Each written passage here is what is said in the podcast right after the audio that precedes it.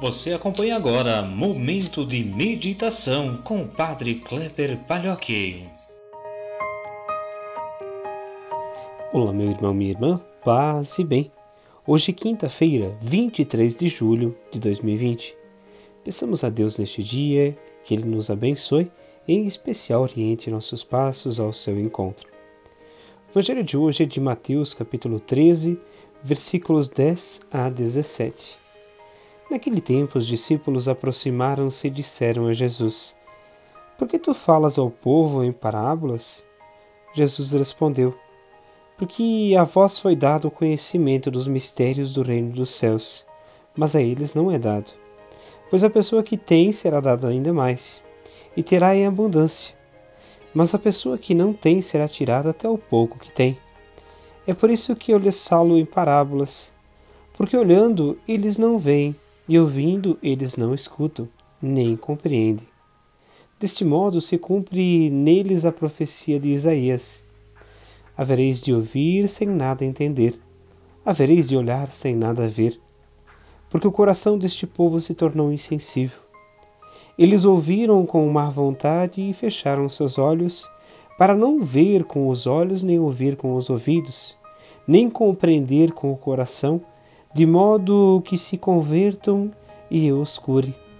Felizes sois vós, porque vossos olhos veem e vossos ouvidos ouvem. Em verdade vos digo: muitos profetas e justos desejaram ver o que vedes, e não viram, desejaram ouvir o que ouvis, e não ouviram meus irmãos, minhas irmãs, é, primeiramente é um momento tão especial e bonito nos darmos conta da experiência dos discípulos de terem a presença de Jesus junto deles. Imagino que seria um grande e imenso prazer cada um de nós fazermos parte desse grupo dos doze, em especial estando junto com Jesus, caminhando, vendo-o curar, acreditando creio que talvez seja uma experiência que marca os discípulos e que, que fazem uma grande diferença.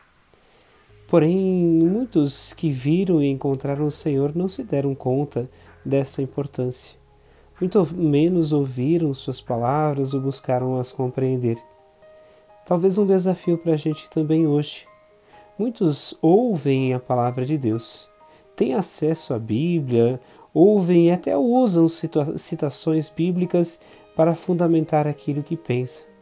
Porém, seus corações estão duros, estão cheios de raiva, de angústia, de desejo pelo poder, de anseio pela morte. Muitos esquecem que ser cristão é muito mais do que usar palavras bíblicas, citações.